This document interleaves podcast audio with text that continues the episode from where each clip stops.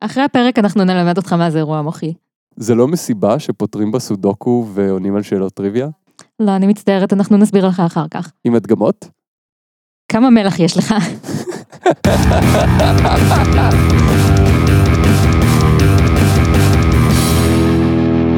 שלום לכולם, אני גל, איתי נמצאים חגי היי, וליבי. היי, למזק, למה זה קיים? המקום בו אנחנו שואלים את השאלה שהיא השם שלנו, והפעם, ספריות אינסטנט וזיהום רעש. חגי, ספריות אינסטנט. למה זה קיים? אז אה, כל אחד רוצה שתהיה לו ספרייה בבית, כזו יפה, מרשימה, עם הרבה ספרים, שאנשים יבואו ויראו את הטעם שלך, נכון? כן. אבל מה אם אין לך טעם? מה אם אתה אדם ריקני ובחיים לא קראת ספר בחיים שלך? הוא בחיים לא קרא ספר בחיים שלו, המצב שלו קשה מאוד. אז עכשיו סוף סוף יש פתרון לבעיה הנוראית הזאת. מה הפתרון, חגי? כן, הפתרון הוא חברות, כן, ברבים, שנותנות לך לקנות ספרייה שלמה בבת אחת. מה? כן, כולל העץ והמדפים? לא, רק את הספרים. אבל איזה ספרים? איך הם בוחרים? אז אתה בוחר, אה, כאילו שירותים שאתה יכול לבחור מלא ספרים, ואז להזמין אותם בבת אחת ולקבל את זה במחיר מוזל במקום ללכת לקנות ספר-ספר, שכאילו תוכל לבחור את כל הספרים שרצית לקרוא? לא, הם פשוט מוכרים לך את הספרים לפי מטר, מה? מה, כמו עריכים? והחברה הכי מפורסמת בתחום נקראת Books by the Foot, והם מאפשרים לך להזמין ספרים לפי פוט, שזה בערך 30 סנטימטר, וואו. אז אתה בעצם מקבל ספרים לפי רוחב, איזה קריטריון רלוונטי? כן. זה טוב, כי יש לך רוחב בבית, אבל שאתה רוצה למלא. אפשר לפרוץ את השיטה ולמכור ספרים שהם בגובה של 1 סנטימטר ובעומק של 1 סנטימטר, אבל ברוחב של 30 סנטימטר. בכל עמוד יש מילה. אוקיי, זה לפחות אבל כאיזה שירות המלצות כזה, שאתה נותן ז'אנר או דברים שאתה אוהב, והם מנסים להתאים לך דברים שאולי תאהב גם. כן, בערך, הם נותנים לך ספרים לפי קטגוריות שאתה יכול לבחור. מגניב. אוקיי. נגיד אם אתה רוצה רק ספרים בצבע צהוב, אז יש להם את הדבר הזה. כן. רק ספרים שהכריכה שלהם צהובה? כאילו זה לא חייב להיות צהוב, זה יכול להיות כל צבע. אה, תודה. אוקיי. אבל בגדול זה כן, אם אתה רוצה שכל הספרים שלך יהיו צהובים. אז אני יכול כאילו לסמן כחול ולקבל 50 עותקים של ואלו שנות? כאילו, זה לא רק לפי צבעים, אה, זה לא כזה שטחי, אתה יכול גם להזמין לפי כל מיני נושאים. אוקיי, או, זה כבר יותר סביר. כן. כן, נגיד, יש להם אוסף של ספרים פוליטיים, מהמם. אתה יכול להזמין נגיד רק ספרים של שמאלנים. ואז בא- או ימנים, אז כאילו באים אליך אנשים ואז אתה יכול לעצבן אותם. או לקרוא רק את הכותרות ולהעלות את זה בדיונים בפייסבוק ב- תקרא את הספר הזה, הוא מסביר בדיוק למה אני צודק, בידיעה שאף אחד לא יעשה את זה אף פעם. נכון, כי אתה קנית את כל העותקים של הספר. בשביל לשים אותם בבית ולשכנע אנשים שאתה שמאלן. כן. מה שיפה בזה זה שאתה יכול לקנות את הספרים של מי שאתה מתנגד לו ואז להעלות אותם באש כמו בתקופות חשוכות. Mm, Mm, אפשר לקנות ספרים לפי דליקות? אני חושב שרוב הספרים הם דליקים. כן. יש עוד קטגוריות כמו למשל ספרים בנושא משפטים אם אתה רוצה שיחשבו שאתה עורך דין או ספרים בנושא גולף אם אתה מנוי למגזין סיגר או אה, The Joy of Cooking ההנאה בבישול זה ספר בישול מפורסם שמיועד למתחילים שיצא כבר בעשרות מהדורות אהה. והחברה הזו פשוט מציעה לך אוסף של ספרים עם מהדורות שונות של הספר הזה כאילו, תביא לי 30 מטר של הספר? כן פשוט אותו ספר במהדורות שונות עבור מה? אני, אני לא יודע. הם טוענים שזה מושלם למטבחים ולמסעדות. הייתי רוצה לחשוב שלשפים יש מדף ספרים שמכיל יותר מ-50 עותקים של ספר בישול אחד למתחילים. אולי הם לא יודעים להכין פסטה ממש ממש טוב. האורז יוצא להם אה, אחד-אחד. המנה חמה הזאת מושלמת. כיצד להרתיח מים? אוקיי. טוב, חוץ מספרים בנושאים שונים, הם גם מציעים לך ספרים שמטופים בנייר צבעוני, כדי שלא תחשוב אפילו לרגע שאלה ספרים שהם מיועדים לקריאה. מה, כמו עטיפת מתנה? הם פשוט עוטפים אותם ב... כן, בנייר צבעוני, למה? כדי שזה ייראה יפה. או ניירות עם כל מיני הדפסים. אז בשלב הזה אתה פשוט יכול לקחת את הספר ולהחליף אותו בלבנה, כן, ואף אחד לא ישים לב. זה פשוט משהו צבעוני בצורה כללית של ספר. אז נגיד הם, אה, הם עושים כל מיני עטיפות מנייר שהן יוצרות נגיד על כל הספרים ציור אחד. או, זה די מגניב. כן, או שיש להם סטים כאלה שזה פשוט שמות של ספרים פיקטיביים, אז אתה יכול לשים ספרים פיקטיביים על הספרים האמיתיים שלך. עכשיו אף אחד לא ידע שאני קוראת את ישראל בשנת 2000. האמת, חגי, שקלת להסתיר את הספרייה שלך ואת כל הדברים שיש שם עם שירות כזה? ובכן הבט, כאן יש לי את העותק שלי של כל מחזות שייקספיר. כן, שייקספיר, כי כשהוצאתי את זה, יש שם פשוט את כל העותקים של מקומון רמת גן גבעתיים. אני חשבתי שזה יוליסס, אבל זה המדריך השלם למיניות האדם. לא יודע, אני לא מתבייש בספרייה שלי, אני חושב שאנשים אחרים צריכים לשים את הספרים שלי על הספרים שלהם. האמת אולי אני אציע את זה כשירות, כאילו קחו את הספרים המפגרים שלי ושימו אצלכם, יהיה לכם ספרייה יותר מעניינת.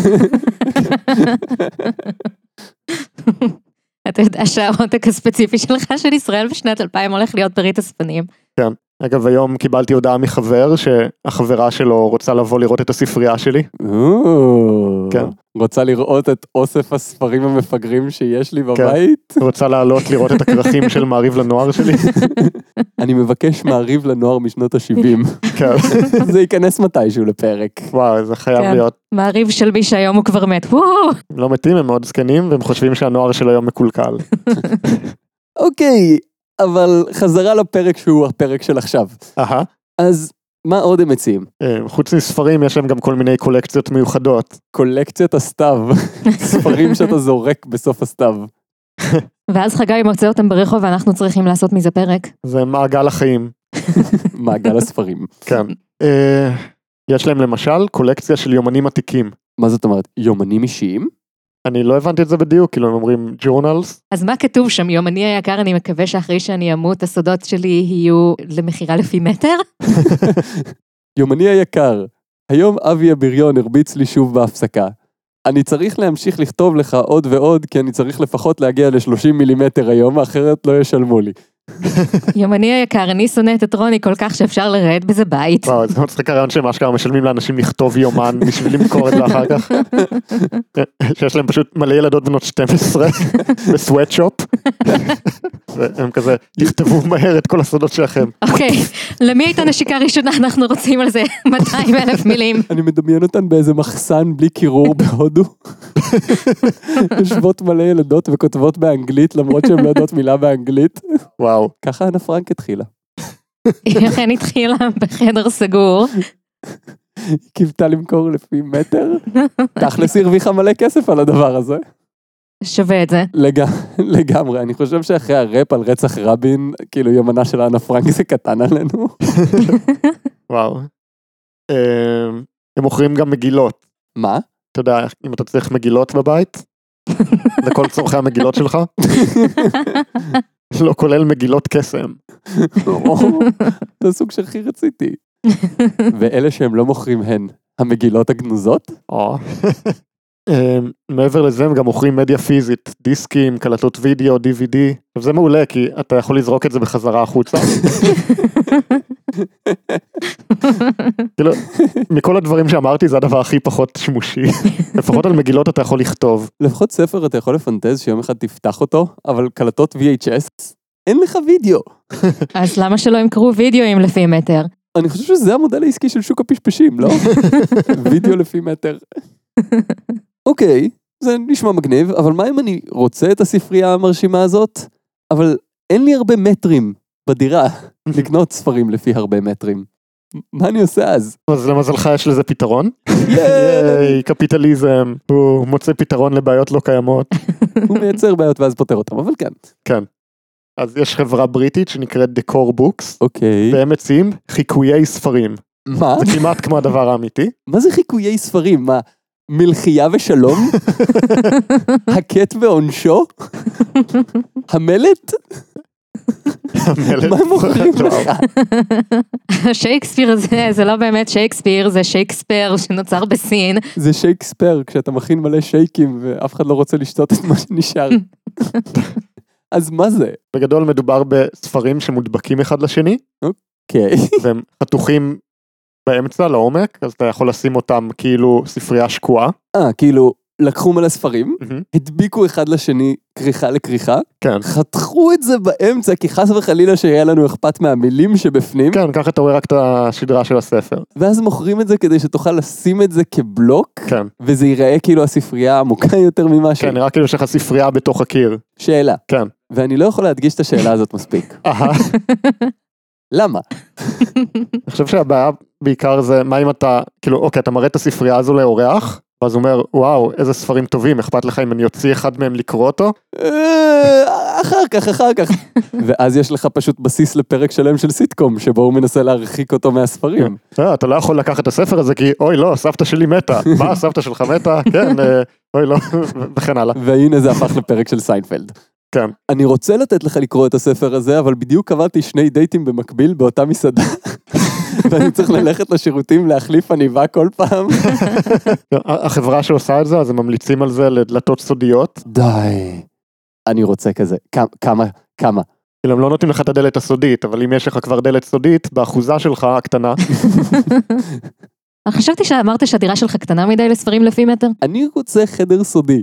אני אשן במטבח כדי שיהיה חדר שינה בצד שהוא חדר סודי. אתה יכול פשוט לעשות דלת סודית שמובילה החוצה מהבית. מה, מהקיר החוצה כן. ואתה נופל ומת? נראה לי זה נקרא דלת, אבל אתה יודע מה אני חושבת שכדאי שתשים בחדר הסודי? מה? ספרייה מלאה בספרים שתקרא, אז תפסיק להיות כזה דביל. אני רוצה חדר סודי. כולנו רוצים חדר סודי. וואי, ידעתי שבטמן לא באמת קרא את כל הספרים האלה. מה, בדלת הסודית למערה? כן. אני מניח שאם אתה חי חיים כפולים בתור איש עסקים וגם גיבור על, מהמם. אין לך המון זמן לקריאה. לנהל תאגיד ענק לוקח הרבה זמן בפני עצמו. טוב, אנחנו נדון בזה באייטם בטמן, למה זה קיים. זה לא קיים. כמה נוח. אז חוץ מבטמן, מי קהל היעד של הדברים האלה? מי קונה ספרים לפי מטר? בגדול זה מיועד למעצבי פנים שהם רוצים לעצב לך דירה עם איזשהו אפקט מסוים. כן, אמרת שאתה מאוד אוהב ספרים, אז ייצרתי לך פה חלל עם הרבה מקום לכל הספרים שלך, ומילאתי אותו בספרים אחרים כדי שלא יהיה מקום לספרים שלך. וגם זרקתי את כל הספרים שלך כי הם לא היו מספיק אחידים, הם לא היו בצבע צהוב. לא, זה ממש טרנד עיצובי, כאילו בוושינגטון פוסט הם כותבים שספרים יכולים להוסיף צבע וחמימות לחדר. ספציפית ספריות באמת די ידועות בלשפר את הסאונד של חדר, כאילו לעשות שיהיה פחות הד ופחות כואב באוזניים לדבר בו, כמו שאם אתה נכנס לדירה ריקה שאין בה ריהוט ואין בה כלום, אז יש מלא הד ונורא מציק, אז ספריות ממש ממש טובות בלפתור את הבעיה הזאת. מה אם ישימו קריסטל במקום כל הספרים האלה? קריסטל לא מחזיר סאונד טוב באותה מידה כמו ספרים, כי ספרים זה כאילו תכלס עץ, למה אתה טרחת בכלל לענות לשאלה המטומטמת הזאת? כי זה הפודקאסט. פרק זה מוגש לכם בחסות שחפת, שחפת.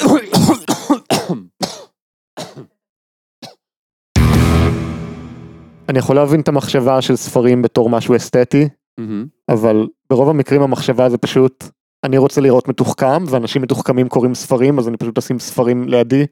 וואי, זה- אני כל כך שונאת את המחשבה הזאת. הבעיה היא שמהניסיון שלי, אנשים שבאמת קוראים ספרים, הבעיה שלהם היא לא איך אני מציג את הספרים שלי. הבעיה שלהם היא בדרך כלל איך אני נפטר מהכמות המטורפת של ספרים שיש לי, יש לי יותר מדי ספרים. למה אני קונה עוד? למה קניתי עוד ספרים? אני לא קראתי את המדף ההוא ואני מילאתי עוד מדף אחר. כן, אני יכול למסור אה, די הרבה מטרים של ספרים אם מישהו רוצה. אני ממש שונאת את המחשבה הזאת שמי שחכם בהכרח קורא ספרים, ומי שקורא ספרים בהכרח חכם, או מי שמחזיק ספרים בבית בהכרח קורא ספרים. כן. אבל אה, אני פשוט חושבת שאפשר לדבר בצורה מאוד אינטליגנטית על תוכניות טלוויזיה שאתה ראית, אם אתה בן אדם חכם, ואפשר לקרוא ספרים ממש מטומטמים, כפי שאנחנו מוכיחים פה ללא לאות. מה שאני כן יודעת בוודאות זה שמי שקונה ספרים לפי מטר כדי להיראות חכם, הוא לא חכם. מה שלי הכי מפריע בזה זה שבדרך כלל כשאני מסתכל על אוסף ספרים של בן אדם אני יכול ממש להבין מה הבחירה של הספרים שלו מה האופי שלו. הבעיה שבאוסף ספרים אינסטנט אתה לא יכול לעשות את זה כאילו כל מה שאתה יכול לדעת על הבן אדם זה שהוא אוהב נורא צהוב או שיש לו אובססיה מוזרה לגולף. או שהוא אוהב לבנים עטופות בנייר צלופן. כן. הקטע הוא שחצי מהכיף בזה שיש לך ספרייה מלאה בספרים זה הרגשות שלך כלפי הספרים הספציפיים.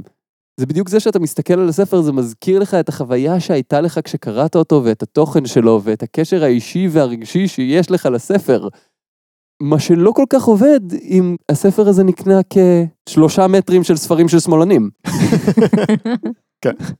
בפורום שבו שמעתי על הקונספט הזה של ספריות אינסטנט אז מישהו הציע שצריך לעשות את אותו דבר גם לתרבות הגיקים שנגיד תוכל להזמין פשוט ארון מלא בבובות פופ ופסלונים וספרים. בטח, למה לא? בוא נעשה גם שירות שנותן לך מלא קופסאות טייקווי ישנות, וכאילו, ומה לגבי שירות שפשוט נותן לך כל מיני כבלים ישנים?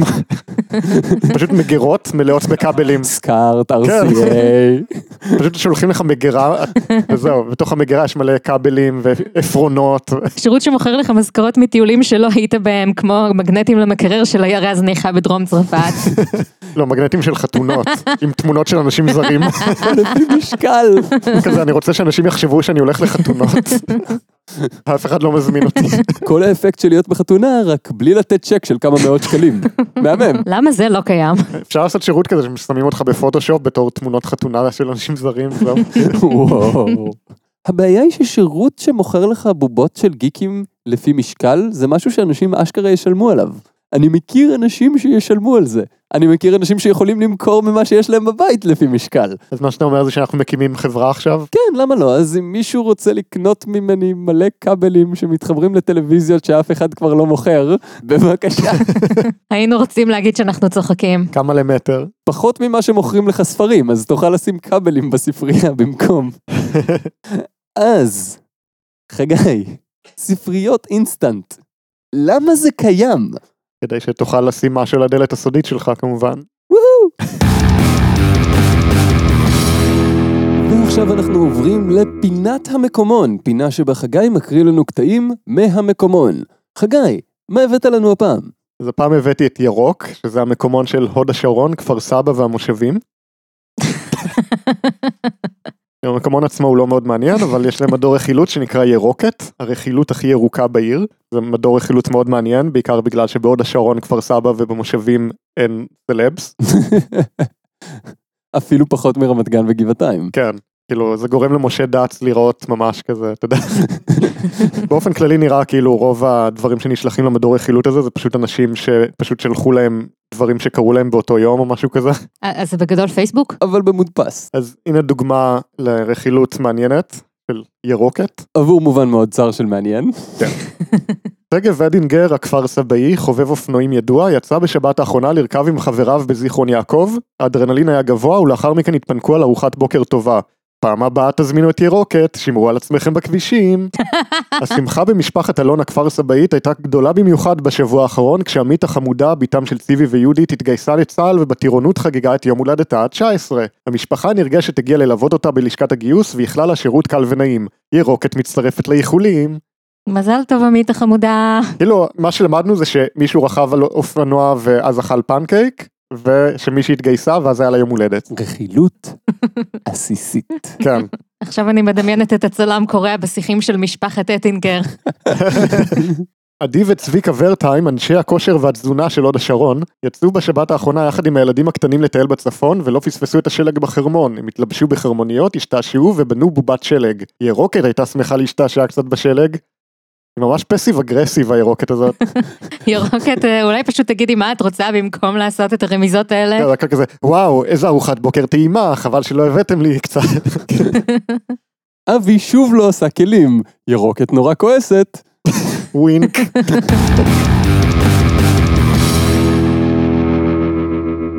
ועכשיו אנחנו עוברים לליבי עם זיהום רעש. ליבי, זיהום רעש. למה זה קיים? אז ההגדרה הכי טובה שאני מצאתי לזיהום רעש, שזה במקרה גם התוצאה הראשונה בגוגל אם מחפשים זיהום רעש, זה צליל ממקור אנושי, מכונה או בעלי חיים, שגורם להפרעה לפעילות, לאיזון ולבריאות של בני אדם ובעלי חיים, ככזה זהו סוג של זיהום. צליל ממקור אנושי, מכונה או בעלי חיים. נכון. מה עוד עושה צליל? מה, זה הכל חוץ מהרי געש ורעידות אדמה? אני חושבת שאם יש לך הר געש ורעידת אדמה, אז אולי הזיהום רעש זה הקטנה בבעיות שלך. מילא כל הלאווה, אבל כמה רעש הדבר הזה צריך לעשות? אני מנסה לישון פה בין 2 ל-4. בין שתיים ללאווה. נניח הזיהום רעש שאני הכי שונאת זה אזעקות. מה, אזעקות של רכב? כן. טוב, כולם יודעים מה זה, אבל לטובת מי שהדחיק, זה אמצעי כושל למניעת גנבות רכב, ש... אוקיי. okay. שמופעל בטעות כל פעם שמשהו נוגע ברכב, כולל רוח, ומאיר את כל מי שבסביבה, כולל את המתים, אוקיי? אני לא מבין למה זה בעדינות נורא עושה... טו, טו, טה, טה, טה, טה. זה מוזיקה נהדרת, אני חושב שזה של באך. האמת שזה, מה שיותר מעצבן אותי זה שאחרי חמש דקות נגיד זה מפסיק ואז אתה אומר וואו איזה סוף סוף זה נגמר ואז פתאום זה מתחיל שוב כל הלילה. אתה לא יכול לישון כי אתה פשוט מחכה שזה יתחיל שוב כבר. חוץ מזה, אז גם גיליתי אה, ש-95 עד 99 אחוז מהאזעקות האלה זה אזעקות שווא. וואו. אם בדיקות איידס היו עובדות ככה, זה היה נגמר בגל תביעות פשוט. אתה יודע על מי זה לא משפיע בכלל? גנבי מכוניות שיודעים לנטרל את האזעקה? בדיוק. פסיכולוגית, אנשים כבר למדו להתעלם מזה, כי זה אף פעם לא רלוונטי ואף פעם לא עושה כלום. אני חושב שהאזעקות האלה פשוט צריכות להגיד זאב, זאב, זאב. אוקיי, אבל איך את היית מונעת גניבות רכב אם לא אזעקות? אין לי רכב, לא אכפת לי. לגיטימי, תשובה כן. הגיונית. את יודעת מה מפריע לי? אה? ב-2011 יצא חוק שאסור למכור יותר רכבים עם אזעקות. ב-2017 אסור שיהיה לך יותר אזעקה באוטו. אז זה לא חוקי יותר. ועם זאת, טוב, את יודעת, אם משהו לא חוקי בארץ אז אף אחד לא יעשה את זה אף פעם. זה- ברור. ככה- ככה זה אנחנו הישראלים. זאת היא תרבותנו. לא יודע, אני לא שמעתי אזעקה של מכונית כבר מלא מלא זמן. את יודעת מה כן שמעתי? מה? צופרים וצפירות. אוי, זה נורא. אוי, כמה חבל לי שהפודקאסט לא מעביר את הבעה שיש לך על הפרצוף עכשיו. הסבל, הסבל שנוזל החוצה. לצופרים יש הרבה שימושים, למשל, הם מתרים להולכות רגל על זה שמישהו חושב שהם כוסיות. אתה יודע מה עוד הם עושים? הם מתריעים לאנשים שתקועים בפקק שהם עדיין תקועים בפקק. אה, שמתי לב שיש אנומליה פיזיקלית בצמתים, שמהירות הקול יותר מהירה ממהירות האור. זאת אומרת, זה ההסבר היחיד שמצאתי, איך האור הירוק עוד לא הגיע לעיניים שלי, אבל אני כבר שומע את הצופר של הרכב מאחוריי. אבל זה לא אומר שהאור הירוק הגיע לעיניים של מי שמאחוריך לפני שהוא הגיע אליך? אולי אם לרכב יש המון מסה, אז הקרני אור מתעכלות, אבל- אבל אני לא יודע, בגלל זה קוראים לזה אנומליה. אוקיי, כנראה. ליבי, כן, קל. את נראית לי בן אדם של פתרונות. אני יותר בן אדם של בעיות, אבל מה את מציעה לעשות לגבי זה? אני חושבת שהצופר פשוט צריך לצעוק, היי, אתה שם! אתה הולך למות! ואז אנשים לא יאהבו לצפור כל כך. אני לא בטוח, כי יש סיכוי סביר שיתחילו להשתמש בזה כאיום. אפשר שמי שצופר יצטרך לשמוע את הצופר באותו ווליום בתוך האוטו. או שתהיה איזה כפפת אגרוף כזאת שיושבת בתוך ההגה, איפה שאמורה להיות הכרית אוויר. וכאילו כל פעם שאתה צופר, אז אתה חוטף גם אגרוף לפרצוף. וככה אתה צריך לעשות שיקול של עלות תועלת לגבי אם אתה רוצה לצפור. הבעיה היא שאפילו אם אתה נוסע באופניים או הולך ברגל, עדיין סופרים לך, ופשוט אין איך להימנע מזה. אפשר לנסוע באוטובוס, אתה טכנית בקופסת זכוכית שיחסית מגנה עליך מהרעש בחוץ. אבל אז אתה צריך להתמודד עם הרעש שבפנים. אני לא יודע למה, אבל נראה שהז'אנר המוזיקלי שנהגי אוטובוס הכי אוהבים, זה שדרני רדיו צורכים אחד על השני בפול ווליום. אתה עולה לאוטובוס, אתה מעביר את הרב-קו שלך. כן, מה, אתה לא מבין כלום, מה אתה יש יודע? לנו מה?" מישהו על הקו, אופי פה. אני לא יודעת, אני חושבת שנסיעה באוטובוס זה חוויה מאוד משפחתית וחמה. אה, אנשים שאתה לא רוצה לדבר איתם, והדודה שלא סותמת את הפה על הניתוח להסרת חורים שהיא עשתה שנכשל. והסבתא הדמנטית ברמקול, שכל פעם שהדלת נפתחת היא פשוט אומרת שמות של מקומות. כן, כאילו כל פעם שאני נוסע באוטובוס, אז היא כל פעם שואלת, מה זה פינת שוק הכרמל? כן, ובספסל האחורי יש לך את הבן דוד שיש לכולם, שהוא די-ג'יי, וחייב לשתף את כולם לעיתים נבחרים מתוך נאו 2019 בפול ווליום. זה אולי עוד היה בסדר אם הסאונד לא היה באיכות של גרמופון מהמאה ה-19. אולי הם צריכים לשים קריסטל על הטלפון כדי לשפר את הצליל? זה לא עובד! מצד שני, כשהם כן משפרים את הסאונד, הם מביאים איזה רמקול בלוטות' ענקי, וזה לא עוזר. לפחות זה משפר את חוויית ההאזנה שלי לדבר שאני לא רוצה להקשיב לו. הכי מעצבן אותי זה כשמישהו מדבר בטלפון, ואתה שומע רק צד אחד של השיחה. כן, למה לא כולם יכולים להיות כמו אנשים ששומעים הודעות קוליות בוואטסאפ בקול רם? מה, כי אז אתה יכול לשמוע גם את התגובות? כן, תודה באמת. זה נחמד שהם משתפים, הם מכניסים את כולנו לשיחה שלהם, חולקים את העולם הפנימי, זה, זה יפה. אמרתי, כמו משפחה. פעם נסעתי באוטובוס, והייתה מישהי שכל הדרך עשתה שיחת וידאו עם תינוק בוכה. מה שהורג אותי זה שיש אנשים שהם מספיק מתחשבים כדי לא לעשות שיחה ברמקול שכולם ישמעו, ולא להשמיע את ההודעות שלהם בפול ווליום, וכן סוף סוף להתכתב בטקסט כמו שאמורים לעשות כשאתה ליד אנשים, אבל אז הם לא מכבים את הצלילים שבתוך הצ'אט. אה, ואז אתה פשוט יושב שם ושומע פאו וואו וואו וואו וואו וואו, פאו וואו וואו וואו וואו, פאו וואו וואו וואו וואו, פאו וואו וואו וואו וואו. בשלב הזה אתה כבר מוצא את עצמך מנסה להסתכל על המסך להבין מה הולך שם ואז אתה אומר טוב למה את לא שמה את זה על ספיקר שכולנו נוכל לשמוע. אז המסר שלך זה הדרך הכי טובה להיות מתחשב זה לא להתחשב בכלל? אה, כן אוקיי, אנחנו עומדים מאחורי זה פה. ב... סבבה. אבל מה שאני הכי שונאת, אהה, זה כשיש רעשים במרחב הציבורי, אוקיי. שאנשים עושים, אהה. ויש לזה סיבה מוצדקת. אוי לא. אני יודעת, אפילו להתעצבן אי אפשר. נניח שיש לך בן אדם שמסתובב עם הפוח חלים שלוש שעות רצוף בבוקר, ופשוט מזיז אותם ממקום למקום. כן. כן. כאילו לא, לא רק שאני משלמת ארנונה, אני גם צריכה לחיות בשכונה מטופחת. מתישהו נגמר לו הדלק למפוח ואז הוא כזה טוב אה, ביי. או אתרי בנייה כי כאילו סבבה שאתם פותרים את משבר הדיור אבל למה ברעש אולי כבר פשוט תקנו דירות שאתם אוהבים מלכתחילה ואז לא תשפצו אותם. אבל אני רוצה להתחדש. השטג בעיות עולם ראשון למה מפנים זבל בחמש בבוקר? למה לא באחת בצהריים? זה מתי שעובדי זבל כבר רוצים לישון. כן. או אתה יודע, משהו לגבי תנועה ו... אה נכון יש את המכוניות בכביש בשעות האלה. אבל למה להעיר אותי? אבל הכי גרוע, אהה. זה אנשים שמעזים לקבל התקף לב ולהזמין אמבולנס בזמן שאני מנסה לראות פרק. אמבולנסים זה נורא, זה היחס הכי גרוע בין כמה הרעש מעצבן לכמה אתה מבין שזה לגיטימי שהרעש יהיה שם. אז, ליבי, זיהום רעש. למה זה קיים? כי לאנשים יותר כיף לעשות את הרעש שלהם, משכיף להם לחיות, בלי הרעש של אחרים, ובסוף כולם כל כך מרעישים, שליבי מקבלת התקף לב מרוב עצבים, ואז צריך להביא לה אמבולנס, ואז החברים של ליבי מספרים זה לזה על כך בטלפון וחוזר חלילה, ובסוף כולם מתים! ייי? אה, זה היה הפרק ה-14 של למזק. אנשים שהגישו טפסים לאזרחויות כבר קיבלו את האזרחויות במייל. אם אתם לא נכנסים למייל שלכם אז תבדקו אותו, אבל בתכלס יש לכם אותו בטלפון וקיבלתם הותרה, אז אתם לא באמת צריכים שאני אגיד את זה. אבל כל השאר, תקנו! כמו כן, וכמו תמיד, אנחנו ממש נשמח אם תשתפו את הפרקים שלנו, אם תשלחו אותם, תמליצו עליהם לאנשים ספציפיים מאוד, תבחרו בן אדם אחד, וכל יום תשלחו לו את אותו פרק שלוש פעמים בדקה, עד שהוא יחסום אתכם, ואז תעברו לבן אדם אחר. החל מהיום כבר יש לנו שבועיים של פרקים. פרק לכל יום, פרק 14. כן, בהנחה שיום מכיל חצי שעה. אני בטוחה שאיפשהו זה נכון. חוץ מזה, אם אתם רואים דבר ברחבי הרשת שאתם באמת לא מבינים למה הוא קיים, תייגו את העמוד שלנו, למזק למה זה קיים, ותקראו. גם כי אנחנו נשמח לראות את התיוג, וגם כי תוכלו להבהיר לכולם שלא ברור לכם מה הקטע של הדבר הזה. ולמה הוא כן? קיים. ולמה הוא קיים.